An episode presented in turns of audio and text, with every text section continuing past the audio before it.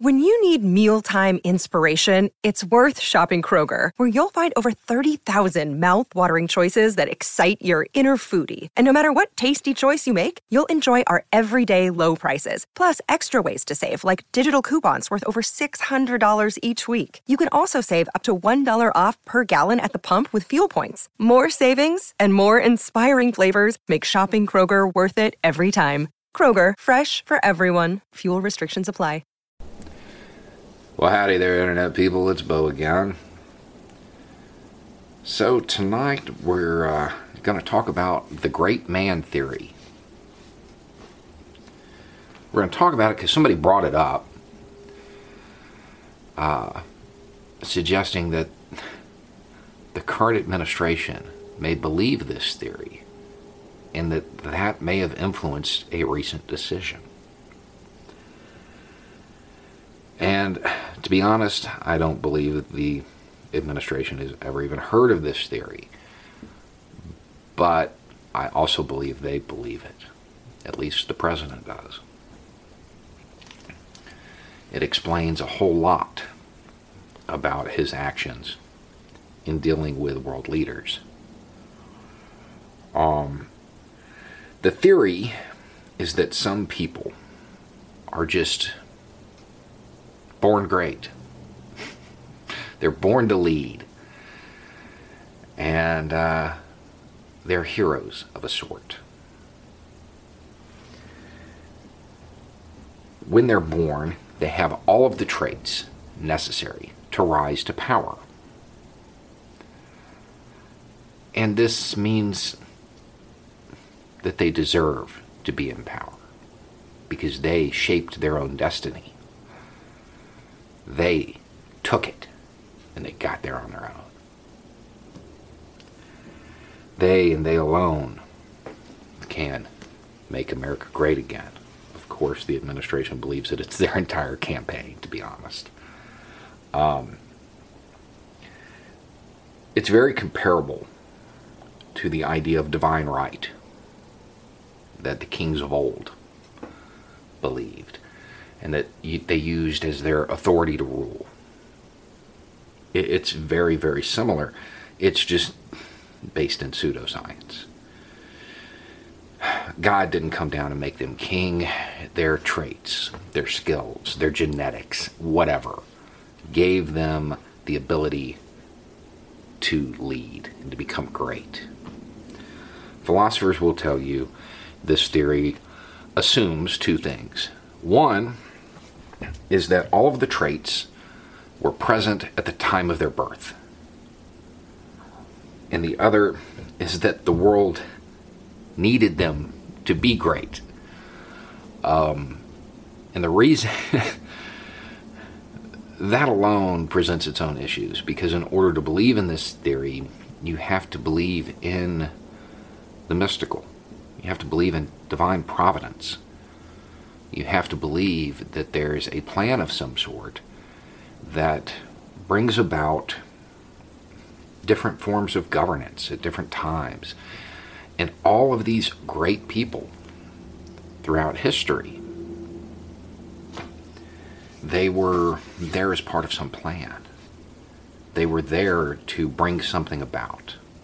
And that was what the person was really trying to do was explain history and they wanted to boil it down to the decisions of just a few. And that's what really mattered. Yeah, there were other influences, but it was these great people that truly shaped the world. Fair enough.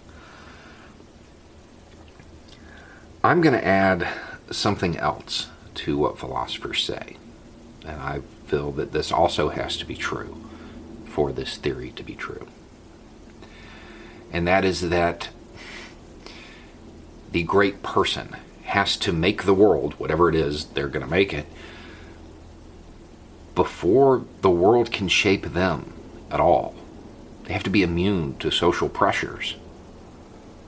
If they're not, then the whole theory goes out the window because they're they were influenced by the world around them they're not really great. They weren't destined for anything. They were just pushed out to the front.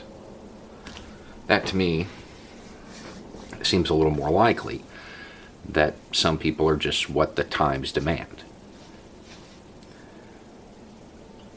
Now, we can see this play out in a lot of recent decisions in the way the administration interacts with world leaders. We can see this idea that it's just a few people that rule the world. We can see this in theories that surround the president, that the great man theory is present in his followers. Even if they've never heard it, they believe it. Even if they've never named it, the great man theory, they believe that there is some figure, a singular person, who they can follow, and that that person is the hero and they will fix everything for them. It's there. It's there in the campaign, it's there in their followers, it's there. It's very defining for this administration. So, how do we completely shatter this theory?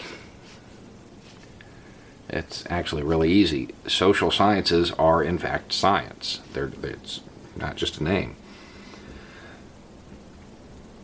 In order for this to be true, they can't succumb to social pressures. They can't be influenced by that. The problem is the entire phenomenon of Trump is a social phenomenon. It, it's based on a social pressure. We've talked about it on this channel before. As the world has changed, older demographics didn't change with it. And they're reaching back. They're seeing things that they believed would always be true. Now, they're not true. In fact, things are going the other way. The static status quo of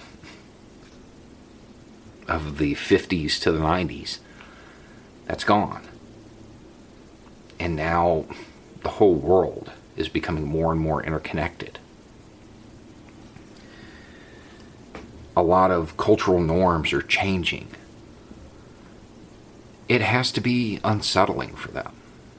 So they need a hero. And that hero is Trump. And that's easy for me to say, talking about the United States. And that's just him saying that. That doesn't really mean anything. The problem is that this phenomenon is global, it's worldwide. If this was really just Trump's doing and he was the great man, we wouldn't have other, I'll use that term, but populist right wing figures springing up all over the world. What's happening here, the social phenomenon that's happening here, it's, it's happening everywhere the older demographics are watching the world change and they're freaking out and they're reaching back. That's why there are so many, many Trumps springing up. It's not a great man. They're riding out a social phenomenon. The ultimate irony of this is that the fact that they believe that they're above it. The fact that they believe that it is truly destiny and fate means that they're not aware of the social phenomena. They believe they're making it themselves. And in a way, that's the only way you can really succumb to the social phenomenon, which is hilarious to me. If you understand that it's occurring, you're kind of inoculated against it. Um, that's why people who are older but are were more versed in politics and philosophy, they're not falling for it. They were inoculated. They understand how this works.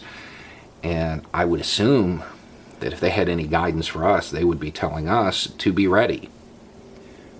Because this phenomenon has an expiration date. And we need to be there. And we need to be ready to go as soon as it ends and jumpstart the drive for more interconnectedness, wider social norms that, that accept more and more people. more decentralization of power, creating a world where we don't need to create fictitious heroes to save the day. Anyway, it's just a thought. Y'all have a good night.